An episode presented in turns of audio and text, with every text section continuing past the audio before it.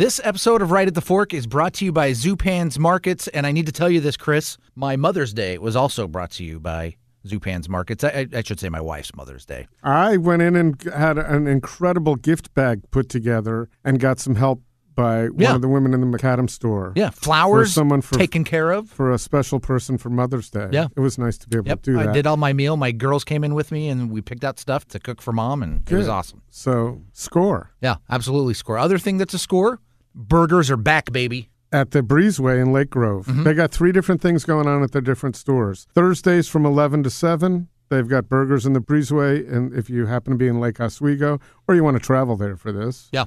Burger Friday in Macadam every Friday from 11:30 a.m. to 6, and uh, they got burgers, fries, great toppings, uh, weekly specials, and more. Other thing you can put on your calendar is the Taste of Summer happening Saturday, June 3rd. That's 11 a.m. to 4 p.m. Uh, store-wide summer sampling event. So, Those things are great, Oh, man. yeah. You walk into Zupans and you eat oh yeah, before you buy a I'm thing. total. It's the best. Now, another. I think there's another thing here that I'm gonna probably get myself in trouble with, but I'm totally okay with this. I love cinnamon rolls, yeah, and now they've got cinnamon rolls. with a Z. with a Z, Zo fresh rules. baked, served warm cinnamon rolls available every morning at the Burnside and Lake Grove locations, created exclusively by Bluebird Bakers. That is incredible. Yeah. And uh, one other thing, Yeah. Poke Bar at all three locations. Oh yeah. Um, and that is a fantastic, easy, and delicious meal. Three locations, Zupans Markets, everything you need.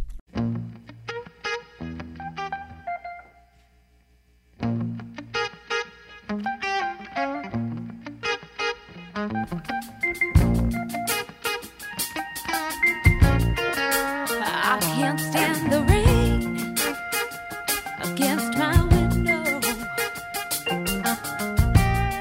bringing back sweet memories.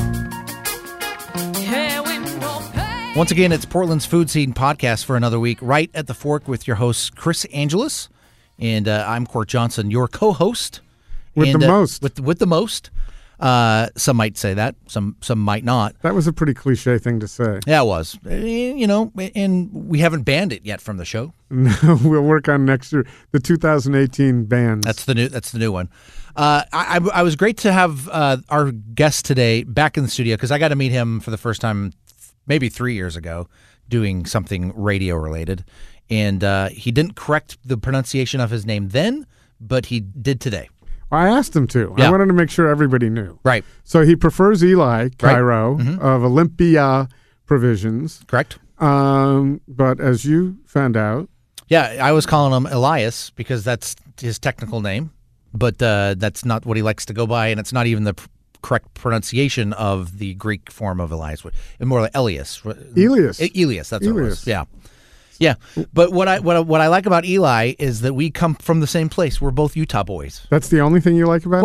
Well, one of the things that I like about him. I like about his what he's done and how hard he's worked. Well, there's and, that too. um, to build uh, what I think is a fantastic business, one of the most successful Portland food businesses Oh, sure. that we have. Yeah.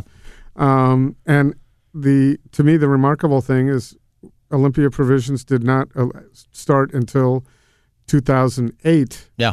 as Olympic Provisions, or was it 2009? No, I'm sorry, 2009. 2009. Yeah. So it's only eight years old. And when you see this morning, I had the opportunity to take a little tour of the 40,000 square foot facility. Mm-hmm.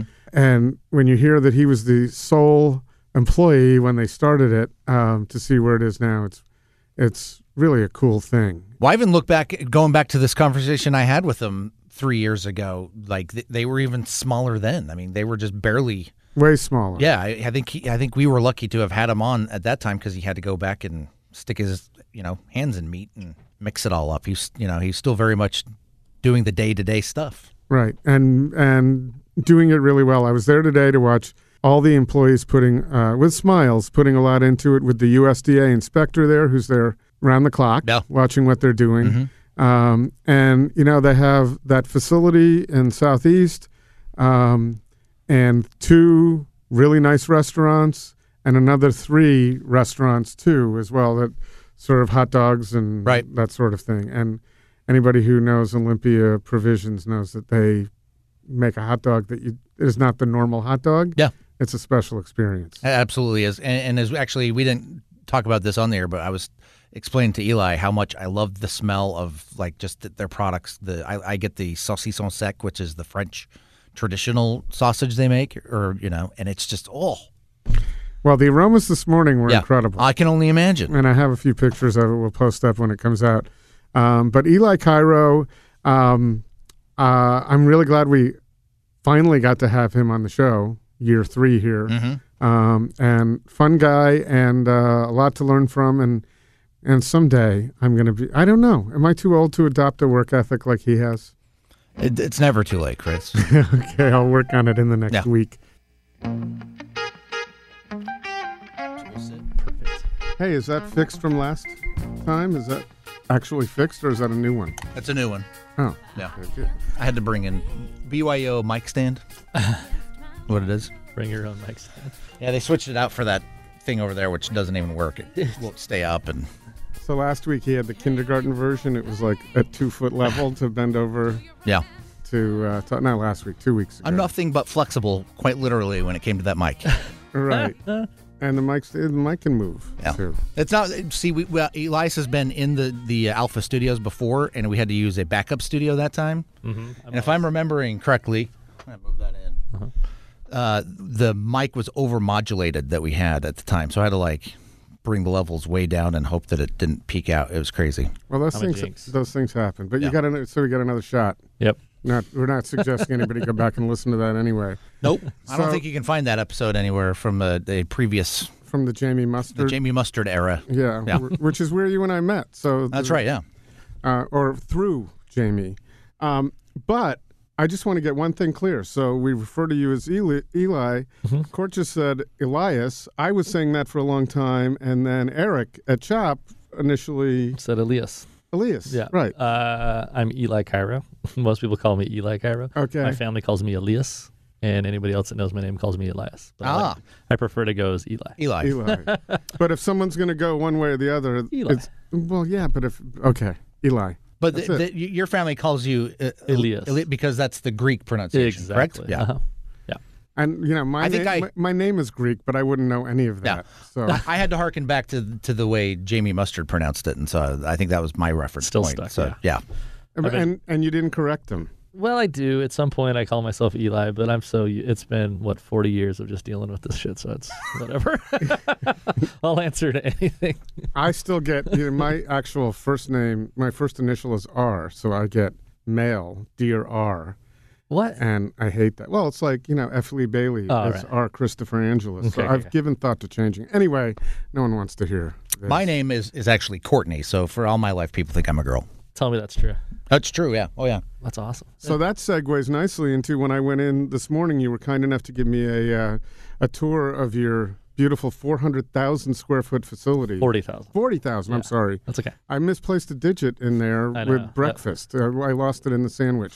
yeah, I was thinking about it, and I said four hundred thousand. That's big. Big. That's like an office. That's like a giant office building. Yeah, you Yeah. know, now that I think about it, completely. There's no way. Yeah, 400,000 would be so scary. But I, your receptionist there is Chris. So we actually had that discussion this morning, Court. Mm. That I didn't like it as a kid because that was a girl's name, and she didn't like it because it was a boy's name. Oh okay. Yeah. so you don't have that problem with Eli. Nope.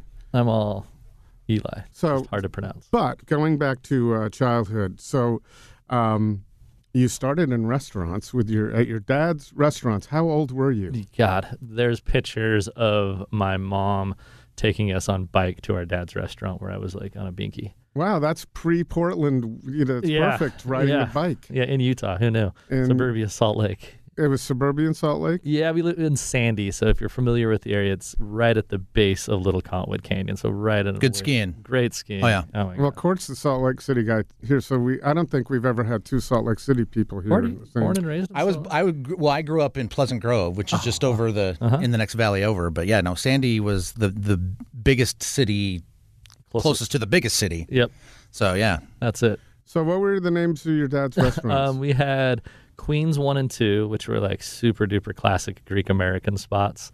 You know, like huge menus. Yeah, like you know, get a grilled cheeseburger, gyro, souvlakia, baklava, apple pie, you name it, we made it. Right, but I think the defining factor for me for Greek diners growing up, Uh huh. uh, where I grew up, was that you just could never finish looking at the menu because it was like 19 pages. of- Exactly. and like every breakfast item and every which way you could possibly have. And I don't know how the hell we all did it. But and then you still had people saying, "Can I have it this I way?" cottage cheese on my burger? Sure. Yeah, something like that. So, and uh, what, what else? Yeah, let's see that one. And then we had a fourth floor cafeteria. That was actually the one later in my life that I worked at most. And it was in the unemployment um, building in downtown Salt Lake City. And it was on the fourth floor, hence the name. And we would just do like Greek American diner food, but at a cafeteria. And it was just so awesome. And what did you learn there? Well, was- it's actually a funny story. Uh, my family's well more than happy to say that they had me just so I can entertain my older sister Michelle. Like she was a mistake, which is hilarious. And, you and they were like, "Well, you're gonna have to play with her." Um, and then in high school, she, and she was an amazing student. I was exactly the opposite. I was always getting into shit, and she got in a little bit of trouble. And on one year, I think it was my fifth grade year, Michelle did something stupid, and her punishment was that she had to go spend every day of summer working in the restaurant. But she was my babysitter. And so I had to go with her every day, and all she mm. had to do was work the counter, and I did literally everything else punch french fries, wash dishes, butter grilled cheeses, meet people, scrub tables. I was working, and she was just on the cash register, which is so fitting to what we do right now. right, and, and is it possible that had that not had she not done something wrong, Yeah. That maybe Olympia provisions would not exist today? If Michelle didn't do a lot of things right, Olympia Provisions wouldn't exist today. Right, but just the, ser- the the fact that you Yeah. worked together in the restaurant at Uh-huh. that point in time, maybe may Yeah. or may you don't never know. but- Totally. Yeah, no, she she actually saw how hard my family worked and how much it takes to like operate restaurants and be in food and all that. And she and my and my dad's advice obviously was like go to school, get a business degree, do not get in the restaurant world. So when I started begging her for a restaurant slash meat plant, she's like, I'll give you money, but I'm never gonna come work there. Then what? Four years later, she saw how much fun we were having and how much we needed her, and now she works. Oh, so she day. wasn't she wasn't there in the beginning. No, she was uh, CFO of Opus Solutions. Wow. She was like the youngest CFO. Right, she was 30. she She's- got a thirty under thirty Yeah, yeah. nod. I remember exactly. um, a ways back. Yeah. So, um, well, I don't mean I didn't mean that to be facetious. Chris, Way on. back. No, Whoa, I, no, Michelle, no, you catch I, that? I, I meant it was a, it wasn't it wasn't this year. It wasn't last year. So, No. um, but interesting that you didn't take your father's advice because you know I lo- I was thinking about you this morning after I saw, Mm-hmm. and and I want to talk about what you think your dad would think now if he saw what Well, you were doing. Let me let me I- let me just uh, was this was your dad's advice to your sister the same advice to you? No, not necessarily. Okay, that- no. That's why I wasn't sure of. No, because- not because he had said necessarily. to your sister, "Don't do the restaurant thing," but right. to you, yeah, might have been different. yeah. I was always working, and she, he knew I wasn't going to Okay. be a a college student. He saw that one coming a long time ago. So he, we were always, you know, out in the backyard laboring and doing stuff, and you know, not we had a great time in our restaurants, but it's not for everybody.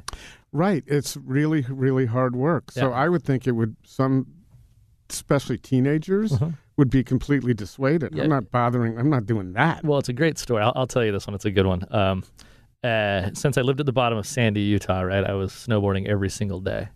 You know, my father passed away when I was 16, 15, 16, and my mom gave me a season's pass to the ski resort. And she's like, just don't go getting in trouble. If you're not feeling like school, just go snowboarding every single day. Long story short, I got really good at it that year and I got sponsored by Burton Snowboards and I dropped out of high school and I was traveling around America. I was in like Montana, everywhere. And I would be riding with all my peers and my idols and all this great stuff. And I all of a sudden got really scared. I got super sick and tired of rolling up to a ski resort and throwing myself off of the biggest cliffs. And at like literally just a free kind of scary accident wreck, didn't like get injured or anything, but it dawned on me that it's way too scary for me and I really miss working in the kitchen. Like, you know, nice coffee, the the pastries in the morning, making, you know, it just wasn't scary. And I called my mom and I said, you know, I think I want to come back. I want to go to culinary school. And she flipped like most Greek moms would. We're going to go spend money to go learn how to cook. She's like, you're not going to go to no culinary school. You're going to go back to the old country. You know, you're you, you got to go to Greece and cook. And I was like, I'm not moving to Greece. I've been there plenty. I don't want to go throw goats into fires. I know how to do that. Where I want to, you know, that would be sweet. Now I would freaking love to have done it, but. Uh, they started asking around and they got me my more fancy apprenticeship from that. In Switzerland. in So- Switzerland, yeah, the northeast Right. corner of Switzerland. So don't don't jump off cliffs in the United States. Let's just go go, over there and then learn an education while you're doing it. Yeah, so, and uh, did you speak the language when you went? No, not at all. Nope, nope, not a, not not a word. And I just did the smart thing. I, I first off landed up in this most beautiful little village up in the northeast corner, and like the second I landed there, I just knew I had to stay. Like we were processing wild game every single day. Our, my neighbors were cheesemakers that I go work in. I was, you know, full uh, bakery, patisserie, all the vegetables, dealing with farmers every single day. I landed and I was like, this is heaven. I could ski out of my door. I could rock climb. I could just do everything. And I just decided to not take a day off of work or school until I learned the language. And then at about six months in, I did the smartest thing and I got a girlfriend that couldn't speak English. And you had to learn it that way. So, you know, Oh, So this is is this German, right? Swiss German, yeah. Swiss German, yeah. Mhm. And written German is Yeah. where we went to school. Okay. Yeah. and how long did you do that? Uh, my entire, I was there for five years. And that's then, that's a pretty good uh, quote unquote apprenticeship. Yeah, you know, the first year I was supposed to be there six months, and then again I made myself as valuable as possible, helping the neighbors out, like working on my days off, butchering, cleaning the the the butcher shop, like doing. I really loved it. It didn't ever seem like work. You'd go in at seven in the morning, get like a two hour break in the middle of the day, and then get off around midnight and one, and it was just it was the perfect time for me. I knew I was a dropout. I knew I had like this. I wanted a life change. I knew I was learning something, and I just was just ready for it. So is that work ethic genetic or environmental? Because you know, I watch Jose. I was going to mention before. Yeah. Jose Chesa Uh-huh. grew up, you know, in that industry, and he's Yeah. such a hard worker. Yep. And so is that is that what you? Yeah. I, I, Yeah, you know, I think you guys would agree. Most people that are entrepreneurs and are successful with it, if you love what you do, you just turn into the heart a workaholic. There's no way around it. You know. but it has to do more with you loving what you do, rather Yeah. than you're not necessarily citing what you observed as Mhm. a child. Like this is what people do. Yeah, no, without a doubt. I mean, it's Michelle makes fun of me. I'm, I've turned exactly into my father. You know, if I'm not working at the meat plant, I'm working in my garden or making our wine or.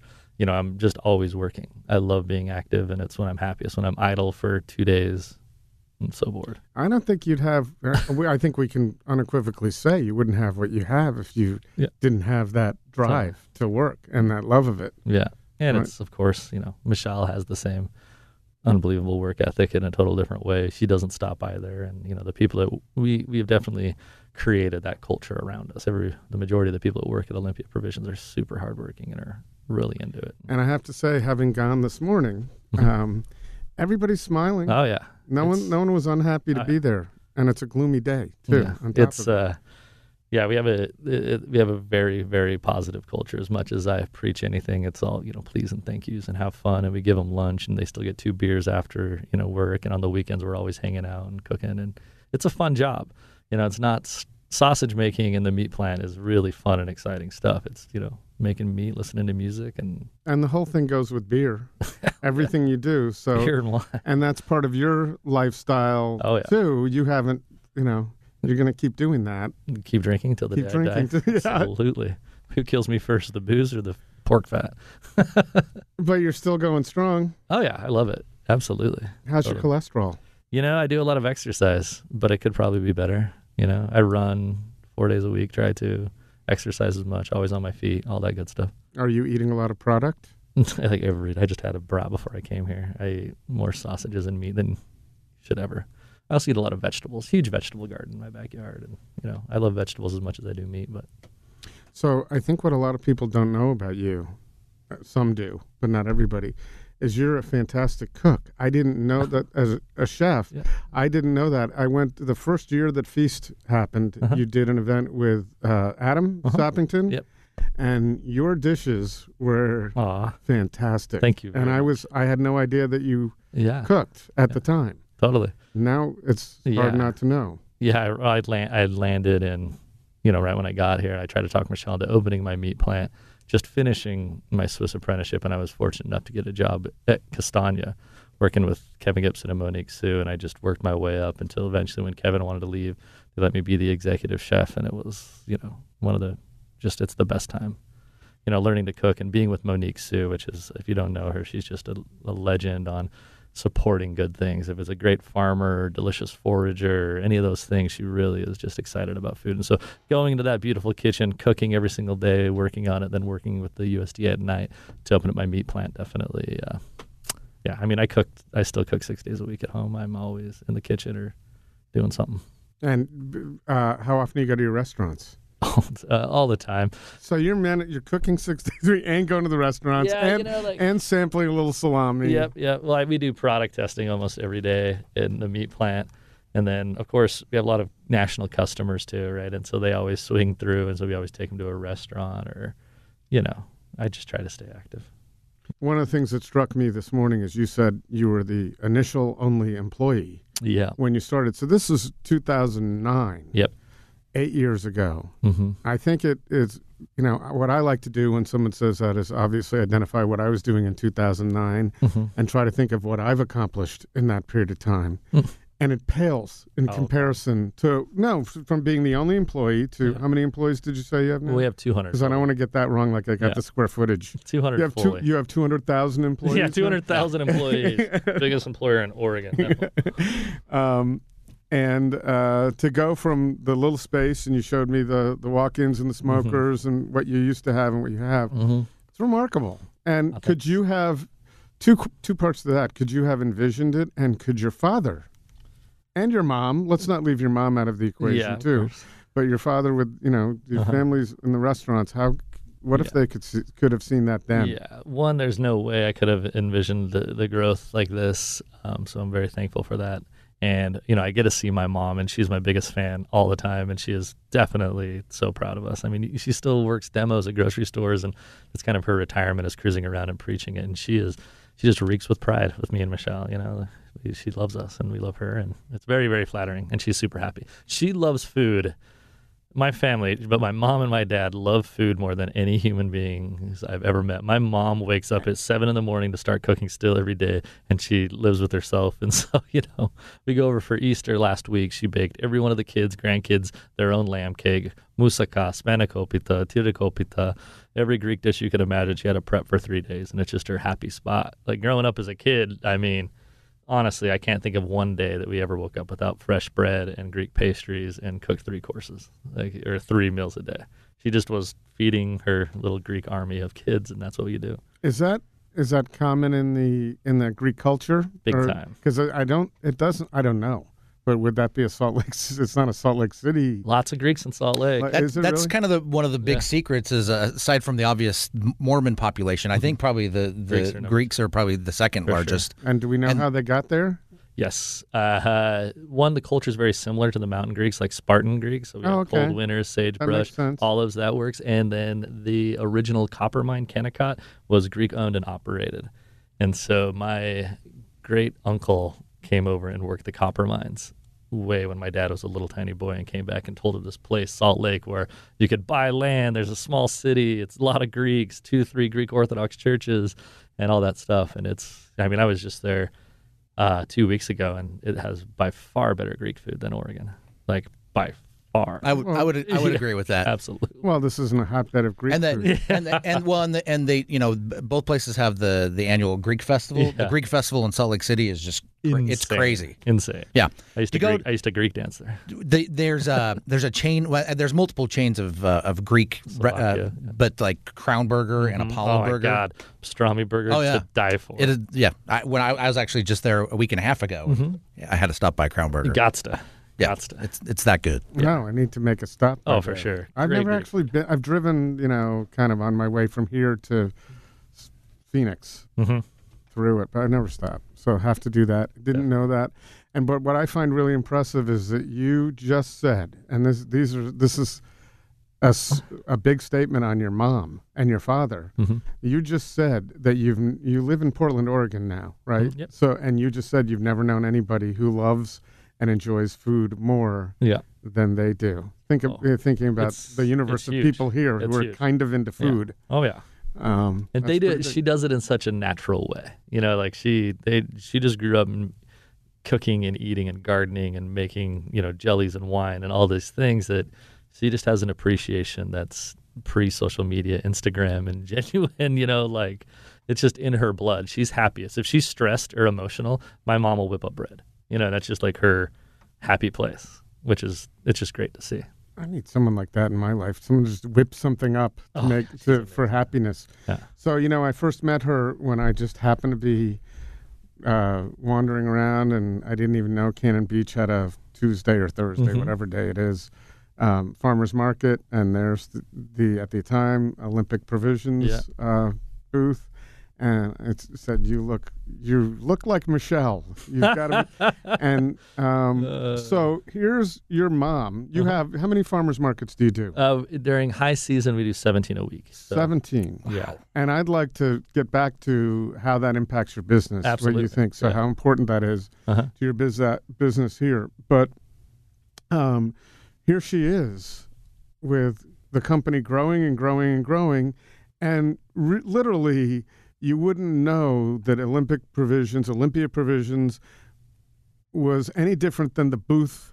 The, the farmer right next door Yeah. who was that that was their whole life coming out to the farmers market Yep. she's just doing her thing so um, it's kind of a it's a small big company Yeah. and in terms of Portland, you know, it's it, nationally you've got some great things going on, Mhm.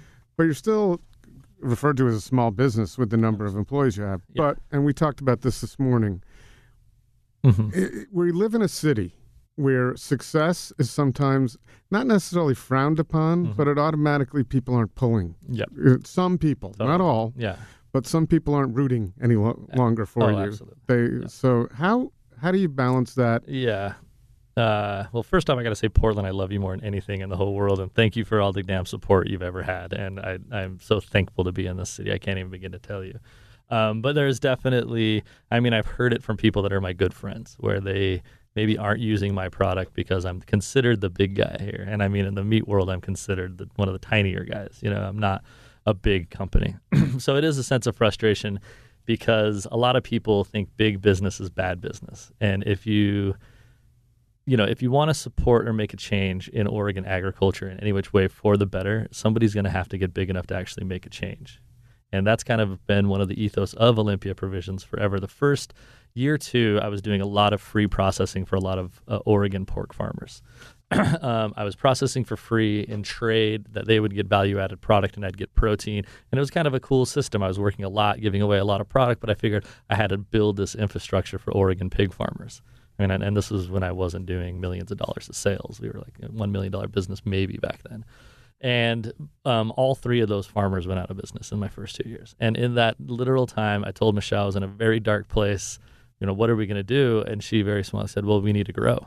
We need to grow till you actually have an impact and you can persuade the way people are going. And I did that with a lot of support with from Portlanders and Oregons when I was small. But now I'm to the point where I can actually make a change, make sure we're using the best hogs in America, possibly change the system that we are farming. And to do that, I still need people's support, you know. And so I get very frustrated when people don't use my product because I'm such a genuine meat maker in America. And the meat world is very smoke and mirrors. A lot of people can put a pretty label on bad pork and have no meat plant and co-pack and all those horrible things. But right in downtown Portland, we have this, you know, amazing meat company. Sorry, that sounds arrogant, but just a handmade meat company doing everything absolutely right, trying to be the best company we can. So obviously, I get a little irked when I see people not using my product and using. Yeah, well, you've poured shit. your heart, and you you literally poured someday your heart and soul yeah. into Oh that. gosh. I, yeah. Um, it's uh, so it's a. I guess you have to learn that you can't please everybody all the time. But how Yeah. many how many companies? I know it, it's very. It could be very appropriate to say nobody. But how many companies like yours are there across the U.S. who are at least doing something close to what you're doing with with the with the So, focus on using the products that you use? You know, it's it's very, very, very, very small. I can't think. Uh, I could think of uh, one. There's like uh, two, but not at the scale that we're at right now. The majority of the the meat industry has a lot to do with co-packing, which is you know you may make one product, but then you take your other product and you just get a recipe from somebody and put your label on it. And you know, I think besides that and the fact of what we're trying to do with our pork sourcing, we're definitely uh, one of the very few that are doing it.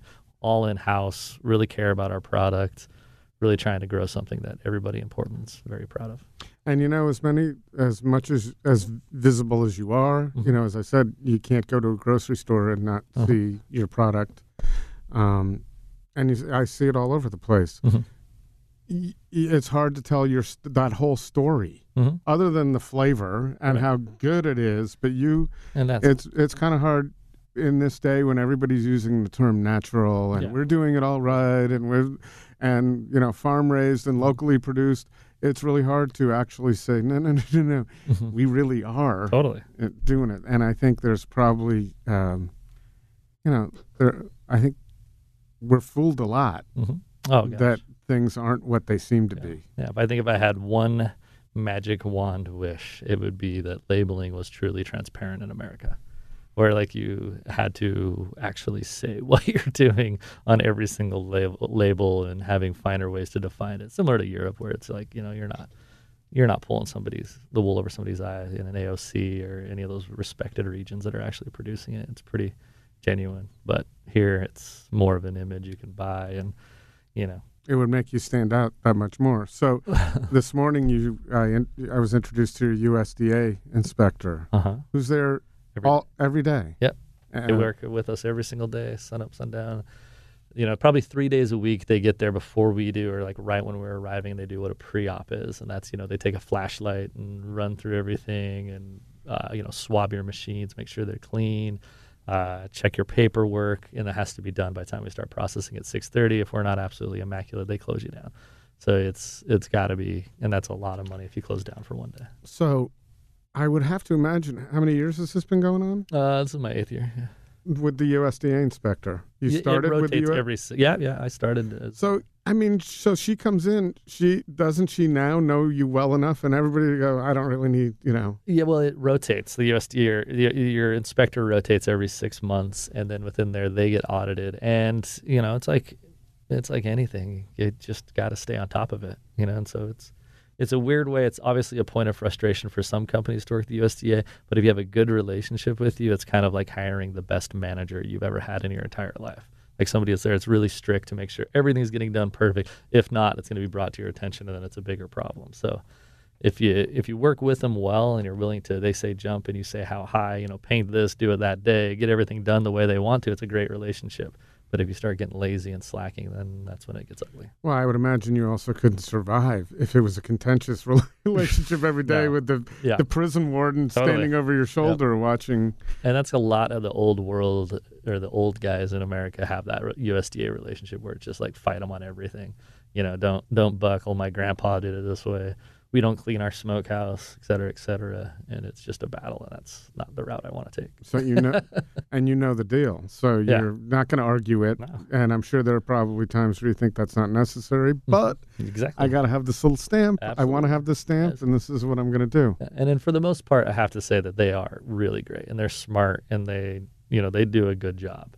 But yeah, there's been multiple times where I've been like, only one time actually that I had to call in the heavy hitters because I knew he was wrong and we just didn't get along well. And I was like, hey, I need to talk to your boss and I'll stop processing today, but you're wrong. And That's was- pretty good that it was only one time. yep, yep. And the guy got laid off after that. So it's This would be a great time, Chris, for us to talk about our good friends at Standard TV and Appliance And JennAir. and JennAir, both founded in 1947. Exactly. What a coincidence. And they've paired together to support this podcast. We're very happy about that. And If- we have good things to say. Yeah, if you've dreamed of having a, a appliance that is connected to to your Wi-Fi, for example, that you can control from, you know, maybe the office, JennAir's got it, and Standard TV and Appliance has the JennAir. Right. So you're connected in every other way. Why not set your oven up so it'll start when you're on your way home? Yep, or you got that casserole sitting in there, so it turns on and it's ready right when you walk in the door. Exactly, and this is this is the wave of the future. So get in now, Mm-hmm. um, and I'd love to have that. So I think it's great that we have Standard TV and Appliance, which is locally owned and Oregon based. It's awesome. I agree. That's what we're looking for on this podcast, and um, also they're so kind as to if you shop for a JennAir appliance, Mm-hmm. use the word fork, and don't just say fork. Right. Don't don't walk up to the salesperson while you're purchasing the JennAir and wink and say fork. Right. You I- need to just say, I heard this on Right at the Fork. And hopefully they'll know what you were talking about. But again, we suggest you say that anyway when you walk in the door. Right. And the reason why is because they'll uh, they'll include a five year warranty on your JennAir appliance. Oh, thanks for Yeah. supplying that information. yeah. No, you could just mention, hey, by the way, I listened to Right at the Fork. But Right. But five year warranty is pretty there's a benefit to it. Yes, exactly. They've got uh, five locations to serve you, so pretty much wherever you are, they are too. All right. There's one right there on uh, Sandy. Mm-hmm. That's that's great with a great showroom. Yep. And also standardtvandappliance.com. If you go to our website, right at thefork.com, you can click through and it'll take you right to the JennAir portion of Standard TV and Appliance website.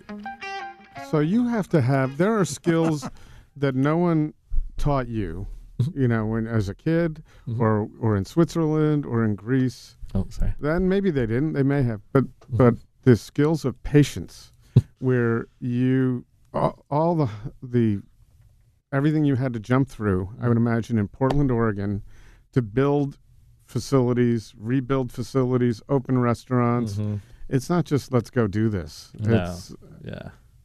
So it's freaking persistence. I say that to everybody. It's like it's easy to get an idea off the ground.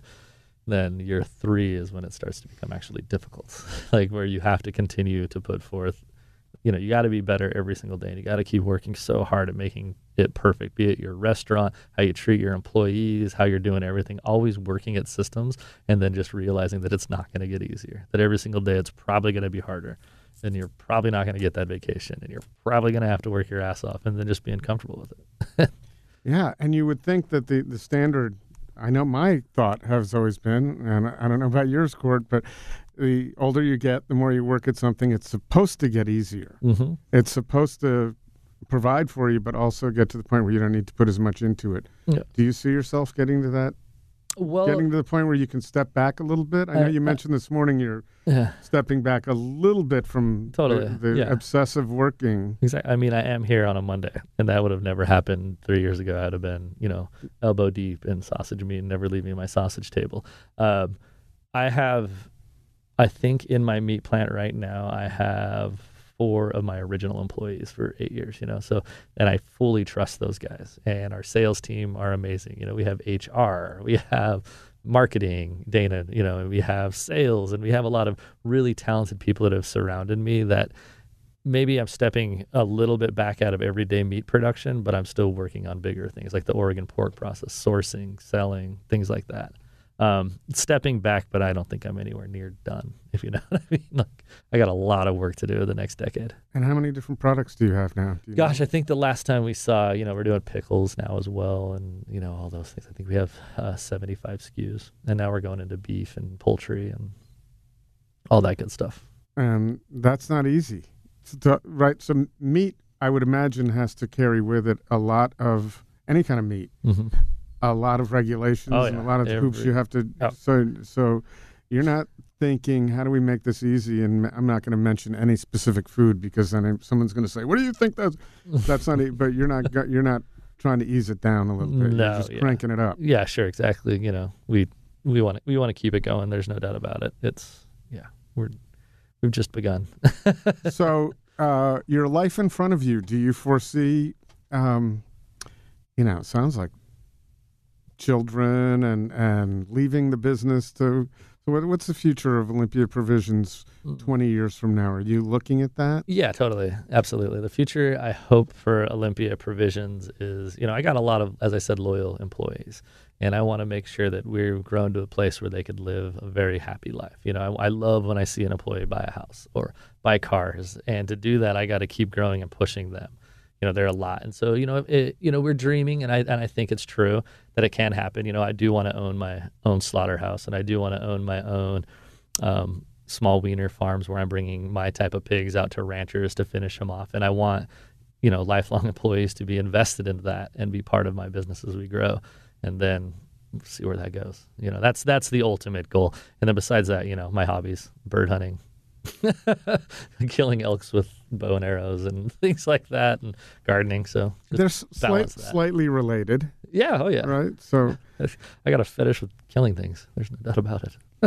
and how do you come to grips with- is that something you need to come to grips with i mean you obviously just mentioned it Yeah. as a fetish Yeah. So no, I it, it's it's really odd to me that I work in meat this much, and then on my free time, I'm training dogs to go kill birds, and you know, It's primal. it is very like going primal. back to- yeah, it is very primal, but I I love it, and it's just my pat. It's just my hobby. It's like a way. That's my only way to really you know step away from the businesses, be in the middle of nowhere and pretending to be a tree. and it's something you can do in the pacific northwest fairly Very- easily right? Probably So- one of the best states in the America to do it in. And it's let's go back to it. It is the most delicious meat. No matter what you do in the world, wild shot animal is just my favorite type of protein. and you can't you can't process that and No, sell it. It's all in my house. Uh, yeah. Right, but you if even if you could, you can't. No. There's n- there's not enough, and le- legally you can't. Legally, I can't. Wait a cannot. minute. do How it. did how did Arby's get away with their their venison san- sandwich? Did you ever hear about that? Arby's had a venison sandwich. Well, but it can't be wild caught. Yeah, Oh, it so it must it have been farm raised, raised. farm- Yeah. okay, I, Yeah. Yeah. I get- that would make sense. Totally. Yep. Hmm. What what is your the ultimate hunting natural kind of northwest experience? Do you remember? For me, Yeah, I'm sure you've had a few of them, but do, Uh, can you recall offhand where you might have been in the moment where you just said, "This is Yeah. incredible"? me. Yeah, this I is mean, what I I've- really love. I've uh, uh, I was I was on the um, the gosh darn it the uh, in Troy the Grande Ronde River and we were hunting for chukar. And do you know what chukars are? They're like a No. Himalayan, like uh, kind of like a partridge. They're these really amazing birds that strive in these very high areas. And I was hunting with my dog, and my beautiful girlfriend Jess, and she's a winemaker. She makes wine out of our backyard, and we had just finished like a picnic of my meat, my you know cheese, and salami. And I stood up. My dogs got one point. I shoot two chukar. I celebrate because they're really hard to get. And on the way back to the truck, I found about two pounds of chanterelles. And then we were staying in the town, and I just had to literally start a fire and make a chanterelle sauce and eat chukar and then drink more wine. And I'm like, I am never leaving. I am never leaving. I'm never leaving. And then you know, you can catch bass right there. You can you know, fly fishes right out your door. I mean, So, did you have the? I'm just curious because where we are. Did you have the urge to capture it all and share it on Instagram, or did you just? sometimes I do. Some, sometimes I do, but people give me so much shit that I need to do it more. I need to be more active in my social media life. Well, I think it's fine to just live in that moment. Yeah. You know, so many times, some of my best, and that doesn't mean when I post to Instagram, Yeah. I'm not enjoying it, but absolutely some of my best meals that I've enjoyed, at least in the last couple of years. You don't know. I was there on Instagram because I was having so engaged. I didn't like. I'm not Oh, taking yeah. pictures, and That's You like get- It's when you take the picture halfway through the meal. You're just like, that's like sorry, couldn't help myself. That's exactly me every time. Yeah. I'm like It's like, always so "Oh." stoked to eat and sit down and Right. start drinking, and then I'm like, oh, I forgot. right, I'm supposed to, supposed You're to. not You know, supposed- it's not- You're not supposed to. It's a it's a It's very good. interesting world that everything needs to. You know, think about. Yeah. Um, I'm a little older than you, but I think about all the moments in my life that were really cool, Mhm. and they weren't shared. They're just memories, Totally. and that's it. They weren't shared. Uh, uh, I have a ton of things from back in the '80s that were. I just cleaned out my house the other day, Uh-huh. and I found some really, really cool pictures that in in, in the day would have been Mhm. insane. You know? Yeah. 100, 200 likes. No, I love I love what Instagram has done to uh, some chefs. You know, like I, I I absolutely love it. You know, chefs have been such an overlooked, hardworking group of people, and I genuinely mean that. Like underpaid, they work their asses off, never celebrated, but they're using this little platform of social media to pick up jobs, to get sponsorships, to bring people into their restaurants, and the people that can actually really harness that and use it as a tool. I love it, and it's also just celebrating. Not it's not the only thing, but most of the people I follow celebrating food and drink, and that's that's awesome. I love. I mean, I I I'm such a voyeur on that thing. I just watch everybody's Instagram and be like, it looks so good, so good, and they're so good at taking pictures. Yeah, and and the food in this city is beautiful, and now you've got cameras that can make it look better in dark light too. Yeah, Um, We've Totally. had that discussions, but I, you know, I think about I think about social media a lot. But let's talk about the real social media, which is uh, farmers markets, hmm because that is oh, that's yeah. organic social media, Yeah, it's the, right? You're right there in front of people. hmm Um, without that, what? How do you think you would have been able to grow? It would have been extremely difficult. There's no doubt about it for multiple reasons. One, you have to get your brand out there, which I think is so important. Um, you know, talking to people every day, saying we're in Portland, Oregon, I can still go work a farmer's market and introduce my product to people. Wait a minute, you make this here? You have restaurants? You do what? It's, you know, that's year eight of us doing this every damn day of just getting it out there and selling it. Um, and then cash flow is unbelievable for a small business. That direct to consumer sales, where you make your largest margins on a product, and it's cash usually, so you can actually use it right away. You don't have to wait for accounts to be payable, you know, all those things. And so once you show to a bank that you are cash positive and willing to work for it, that's when you start to ask for bigger loans and you're starting to get, you know, you're a responsible business owner if you're showing a positive cash flow and you're not buying new cars and not doing stupid things. So it's very important. I suggest anybody, small business, whatever you can do to support the Portland farmers markets and go either get your product in there or support it, please do.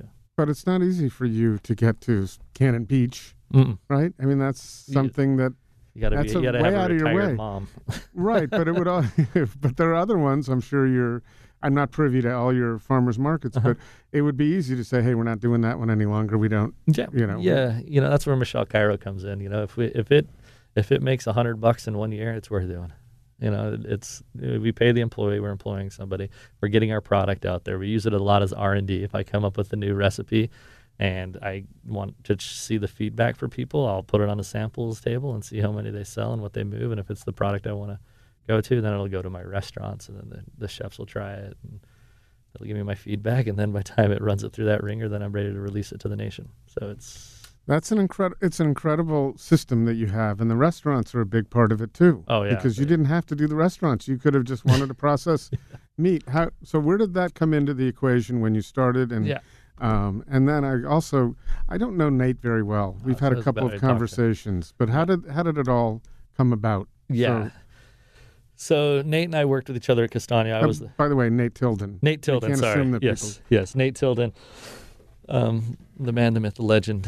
He, uh, he, we used to work at Castagna, I was the executive chef, and he was managing the front of the house of the cafe, and kind of was the GM of everything, and also an amazing cook. Uh, he broke off to open up the Clyde Commons, and two years later, the whole time I was working with the USDA to open up my meat plant and you know work on a charcuterie company.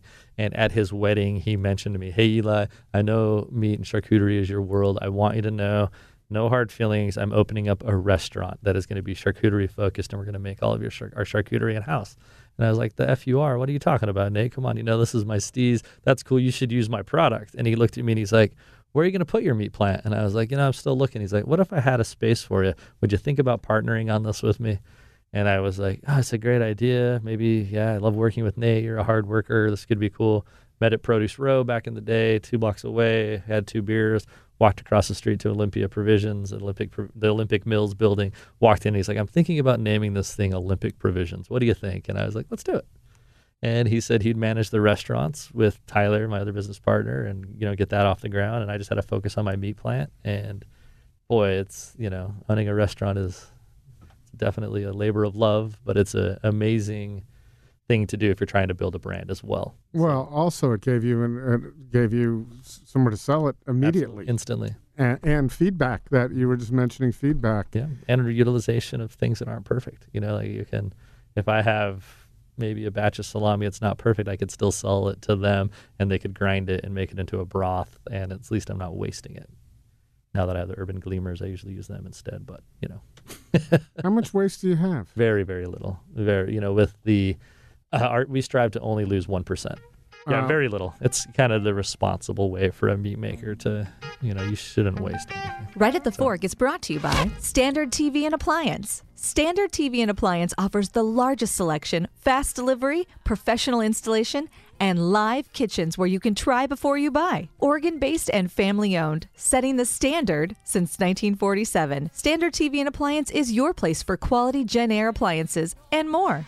La Ruta PDX. Get tickets now for the first ever La Ruta PDX Festival. Top chefs from Spain and around the world. Join forces with chefs from Portland dedicated to Spanish cuisine. It's a gastronomic festival July 14th through the 16th. That's four days of dinners, events, workshops, demos, and cultural experiences. Find out more and buy tickets at larutapdx.com. Portland Food Adventures. Imagine eating your way through Barcelona with Ataula's Jose Chesa or Tuscany with Lardo and Grassa's Rick Gencarelli. Join right at the Fork host Chris Angelus with these great chefs in Europe this fall. Get more information under the blog tab at portlandfoodadventures.com where you can contact Chris directly. And by Zupans. Unsurpassed quality. From the best meats and wines to local baked goods, fresh flowers, and an extensive craft beer selection. Step into Zupans and be inspired for your next meal. Food loving customers as well as local chefs know that Zupans is the place to find the very best Northwest Bounty in Portland, West Burnside, Southwest Macadam, and Lake Oswego. Local and family owned for over 40 years. Zupans Markets. And how hard is that to do? Well, you got you just mentioned one way that you deal with it, Yeah, but you, Product you got a, you got a ton of product there Yeah. and two restaurants. So got, well, we well, you, now you got more. I was Yeah. more thinking of. the restaurants, The not restaurant- just the restaurants. Wurst. Yeah. Uh, by the way, it's not. I wouldn't say not just the Wurst. That OP Wurst yeah. on Division is. I just love it. Oh, that makes me Fantastic. so. I, I love it too, and it might be the death of me. I love it that much. I'm, it's so fun to drink beer and eat sausages. I know. and, and it's, it's on not. my way. It's not even summer yet. home. Right. Court, have you been there? I, I have not. Oh, no. you gotta come. Oh, you got to get I'm down totally there. down. I was just out in the, and I haven't been. I didn't even know there was an outside to it because the only other time I've been there, we went inside Yeah. for the, the intro. Yep. And this was what a month. That was a month Gosh, ago, maybe. I no, no, a month and a half, two months ago. Yeah, this is week eight. Right. So now you've got your picnic table set up out there. So far, and good. you've got some incredible pretzels. So incredible that I, I made a deal with Rick Gencarelli that he's got to come out to Manzanita and bring those pretzels. Yeah. That's part of the. That's part of the deal. Totally. Victor Darris, I tell you, man, that guy's a genius. He's worked with us forever. And he just, he looked at us. He was our sous chef. He came from Ox and he's worked in all these amazing restaurants. He's great. And he was like, you know, my whole dream is I want to open up just a sausage and beer bar kind of concept. And I was like, excuse me? Wait, Yeah, well, say, say that he's again? not talking to the right guy. what do you want to do? And then, then you know, he come. He's just an amazing cook. Do you think he knew who he? Did oh he just yeah, yeah. He- Drop. Was that a passive aggressive was, kind of? He was working at our at our restaurant for three years before we finally opened up the first Wurst, and he he actually is was one of the uh, you know the how it started is the Northwest restaurant would battle the Southeast restaurant on Frankfurter Fridays, where they'd make a hot dog and put on the zaniest toppings or crazy toppings or most delicious toppings, and see who sold mo- more through the day. And Victor was like hands down the biggest winner. are, are there competitions between the two restaurants to see In jest, yeah, It's always fun. how do for they do comparatively speaking? it you know it's two total different clientels um, depending on you know the southeast you have the more what you would expect of a portland crowd a little more bohemian drinking all day every day not you know you go in and see you know two thousand dollars in liquor at a lunch on a friday and northwest is still more reserved like old portland where maybe it's like you know you still got to be a little bit more refined and whatnot. They're both amazing, and it's a, it's it's been very eye opening to us how many people hate one and love the other, and vice versa. Where they're like, Really? Oh my god, What is there to hate about one and I don't know. You're telling me but I- parking? I, mean, parking at both sucks. So it's not, but it's not. You don't have to pay. Well, no. Yeah. Now in Northwest, you have to pay, pay. over there. Yeah. Well, that. well, but it makes it on the flip side. It probably makes it easier to park. some somewhat. Yeah, I don't know. You know, maybe it's yeah. Some people think that Southeast is just a hideous looking restaurant and dark. And Oh, I think it's really cool. thank you, I appreciate it. I've, I I've think it- always felt it's like it's one of the places, and I have a friend coming in this week from out of town, and we have like one dinner we're gonna Awesome. do. That's about it, and it's on top of my mind. But it's one of the places that embodies for me that if you want to give someone that Portland experience, it's Ah, pretty cool. And I I, so, I just mentioned to you. I hadn't been there in two or three years, and I Mm-hmm. had always been. I can't call myself a regular, but Mhm. off enough. I was there enough where I felt like I've gotten to know this restaurant. yeah, But I haven't been there in two or three years recently, and it brings back the thought that this place is incredible, and Mhm. it's so easy to do that in this town Mhm. with everybody being all Oh, about so the new. Yeah, And here's this wonderful restaurant that's obviously getting better, right? Oh, because don't it doesn't get worse. No, Uh, well, it could, yeah. but you've still got Alex in there Oh, yeah. cooking, and it's know, got all Alex the good things. And our, you know, we have like what four somms now, and like the wine world is so great, and it, just the, the the the talented people that work at all of the restaurants and the meat plant blow my mind. They're just really invested, which is great in Portland. You're seeing that now.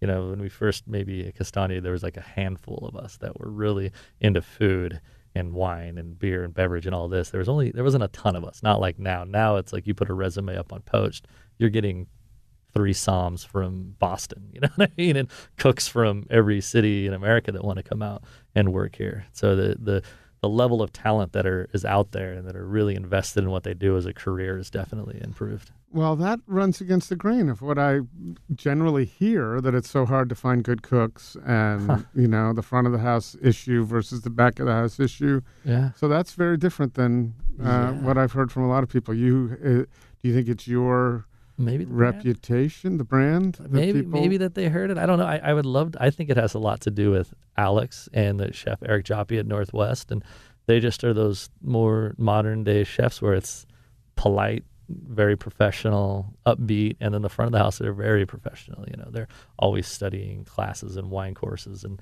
all that stuff and trying to make it better. And it's a good place. We've definitely um, developed a culture of learning. You know, you can come here and you know continue your education and keep growing as a cook and a chef and a server, et cetera, et cetera. But I don't know. I, I think that Portland's chock full of talent right now.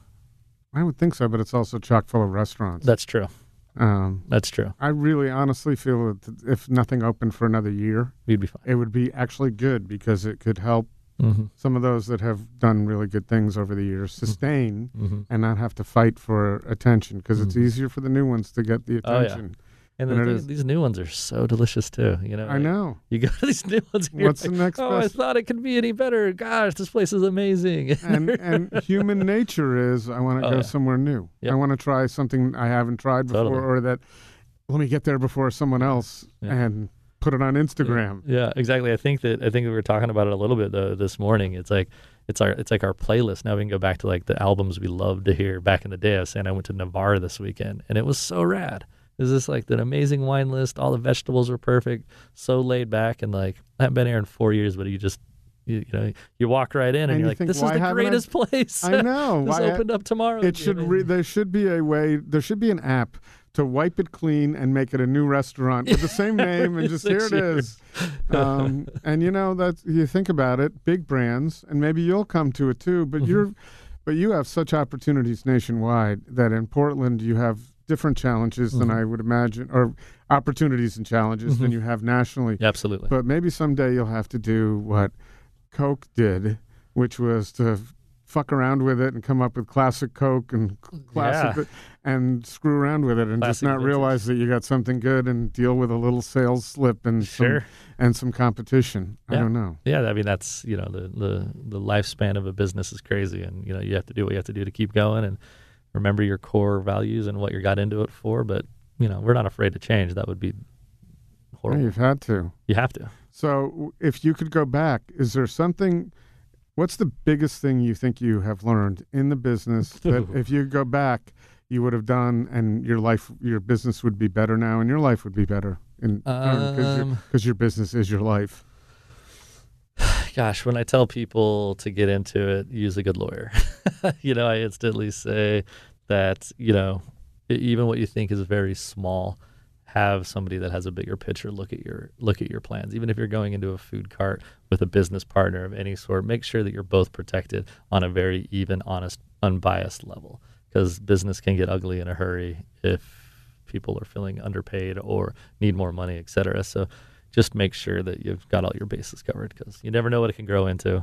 And that's challenging too, because if you're a young business, no money. That, yeah, attorneys are not just Yep. a small little but I part of the equation. tell you it's worth it. You know, it's an attorney fee if to write up a business operating agreement is isn't the most expensive thing you're going to spend on. Spend the 2k and even if it's not you just spend the 2000 write one up a generic one and then have a good lawyer that you know from somebody just quickly look at it and make any changes and just give you that protecting Is that a little bit like the prenup, though? So Oh, your yeah, very business much partner's so. going to look at it and say, Yes. "Well, if we What, feel what do I like need this? yeah, Yeah. absolutely it is. But no I doubt. guess uh, I guess the the the uh, idea would be if you get through that, Mhm. then you kind of know what you're dealing with. Absolutely. It's the same exact conversation with a wedding or a prenup. Wow, time is going fast. Mhm. We're It just is. putting- It's so much fun. I had no idea. We need to do more parts of this, and I really would. Somehow we got to figure out how to do video where we do the run through the. We'll, we'll have to just go through and not do it live. I, I can come down. I can I can I can come through with my camera and Mhm. tape it out.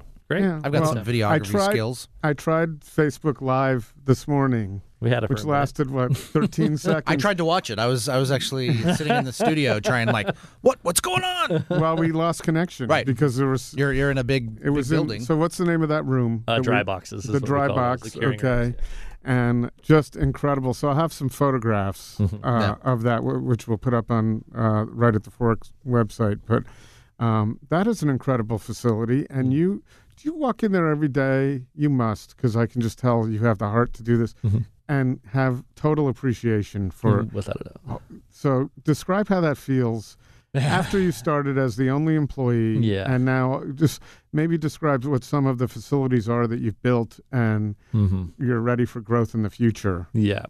Uh, yeah. I mean, it's it, it- we pinch ourselves all the time. The the guys that built this with me, Paulie and Josh and Raul and all those guys that have just been there forever. We, we always will make jokes about when we used to do like 150 pounds, and now it's like if we don't do that in under 15 minutes, something's broken. And you've never hired a consultant, you told me. Never. Just learned it yourself. We do it all ourselves. Okay. Yeah. I mean, we have had architects. Right. Okay. You need those, but in terms of No, and you've had some, and you've had assistance from equipment Yep, manufacturers. exactly. Good partnerships, but never like a, a consultant or an engineer or anything like that that would come in and say this is the way to do it.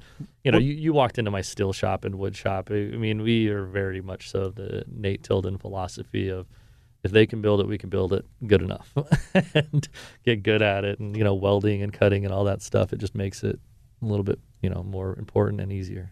And profitable. Absolutely. I would imagine, Yeah, right? oh, You know, you're not paying somebody else to do it, and you're in control, and it's there. Yeah, and you're you not dealing with surprises. Yeah, exactly. Um, but yeah, no, the the biggest for some reason it's when I walk in there on a Friday after it's all cleaned up and nobody's in there, and we have like you know, gosh, last year I was averaging 35,000 pounds of salami hanging in my dry box for the majority of the year, and it's immaculate and cleaned, and the paperwork is put away, and it's just this big, beautiful meat plant. That's when I'm like, oh, how the hell did this even happen? Like, how did we actually produce 14,000 pounds of perfect sausage today? And then that's when it really gets like, ah, this is so cool. Let's And again, I would ask anybody listening to this to think back to what you were doing in 2009, Yeah. and you were not. This did not. Ex- nothing existed. No. And uh, just quickly, because I know this isn't your end of the business, but um, how big was the impact of uh, the Olympic National Committee giving you a hard time? Oh gosh, it was as close as we've ever been to going out of business. That's Just sure. because of that. a lot of a lot of a lot of moving parts with my business partners, and I've never gotten into an argument. Like we we work work, really well together, and deciding on what to change our name was a very difficult task for us. For some reason, we all had our opinions, which is Did Did you have differences of opinion as to whether you should fight this or mm, that how was, far you want to take it? so that was pretty quick. Once our once our lawyers looked at it and they're like, "You do know it's an actual law. It's not a trademark law. You'd have to go to the Senate to fight this. Do you want to do that?" Oh, yeah, that's something you didn't have experience with in Salt Lake City. I don't no. well, you, you know, when when the Olympics came in in 2002, because there's a good chunk of town Oh right. that's named that had Olympic in its. There's Olympic Diner by the radio station I was at. They mm-hmm. everybody had to change their name when the OLCC came in. I wish I would have known that. It was yeah. It was, it was, in fact, I think I can't remember. I, I think when we had our uh-huh. conversation a few years back, I I was actually in the back of my mind. I didn't say anything. I'm like, hmm. how are they getting away with this? yeah. Yeah. We because didn't. the, you know we, we couldn't even do little jokey stunts olympic parody bits on on the radio Yeah, without getting phone calls from the olympic lawyers i mean Yeah. it's Uh, well, it's, It's like un- the it's Super, unf- you can't say the Super Bowl, right? You have to call it the game. Right. Which Really? Is. Oh yeah. That's You- horrible. You cannot put the Super Bowl in any anything if you're marketing. If you're making money Right. from it, you cannot Mm. re- refer to it as the Super Bowl. Let's it's the Wh- which game. isn't which is unfortunate because the uh, uh, olympic is just you know Mhm. it's it's been around for centuries not necessarily as the olympic games Yeah. so. And I mean, we, we tried to tell them that, that, you know, we hand wrote them a letter when they first sent it. Right They didn't care. No, it was hilarious. We were like, you know, I am Greek. We kind of invented the word Olympic. right you know, we try to talk him into being like the salami's the size of a baton, and your athletes could have a protein pack generated fuel. You guys can use that, and we'll just keep the name Olympic. And they were like, we need to talk to your lawyers. And we're like, well, you're no fun.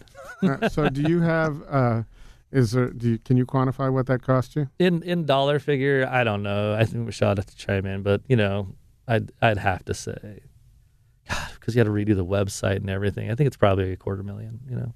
So, mm. is that what you were thinking about when you said get a good lawyer? One of the things you were one of the about. one of the things like you, you you just can't you just can't know it all and there's people out there that know way more than you that'll save you a lot of money in the long run like if i would have used a lawyer that would have known about trademarking or known about business structure i would have probably been way better off and further on down the line but for multiple But like anything in life or in business, you can't know everything. There are mm-hmm. going to be those things that cost you Oh yeah, that are learning experiences, mm-hmm. and you have to use them as such. and you pick your battles every day. You know, it's like, what do you, do you really want to go to waste all this money to go fight the Olympic Committee when they're gonna win, or do you just adjust and think about making a better livelihood for? There, there might have been, you know, you can quantify as you said a quarter million, or just Mm-hmm. come up with a number. But on the other hand, there were some huge benefits because a lot of you got a lot of press from that, Totally. Yeah. and you got a lot of people pulling for Yeah. you. Portland you rallied. talk like, about Yeah. talk about what we were referencing before as you become a little ubiquitous over time, and then yeah. now you got something that we're okay. We're behind our our boys and Yep. girls over here. Totally. So, um, very cool. So, what are you excited about? Either you're personally or business wise. So you can have your PR moment for the business, or just what's what's coming up in the next year for you that, that's exciting you. Uh, I'm really, really, really excited to start making beef and chicken sausages. That for the the business, what you know, I'm very excited to stop only make, not only make pork, but be able to get a little bit more diverse. And when are we going to see that or Uh, taste that? The OP Wurst has both the chicken and the beef sausages. It are there now, and they will be finished in the next two weeks, ready for sale. Cool. Court. I know Court wants to know if you need testers. Done. Right. Pork Along the well, I, actually, I, re, I I've been to your place in, in Pine Street Market, but I just haven't been to the place out in Division. But if yeah, if there's a job opening ever for a taster, Done. I don't. I'm not even looking for the job. I just like if you need someone to come taste. right? it. Sure. Anytime. Anytime you guys are looking Remember for a protein said kick. that. Anytime. You know, so next time I'm searching around, where am I going to go? I'm just going to Call me. text you up and say, "Hey, can I eat?" Yes, is No. the answer. Always in my family. Please. Always. Hey, thanks so much. This has been a long time coming. We're in Totally, so nice. It's too long that we haven't had.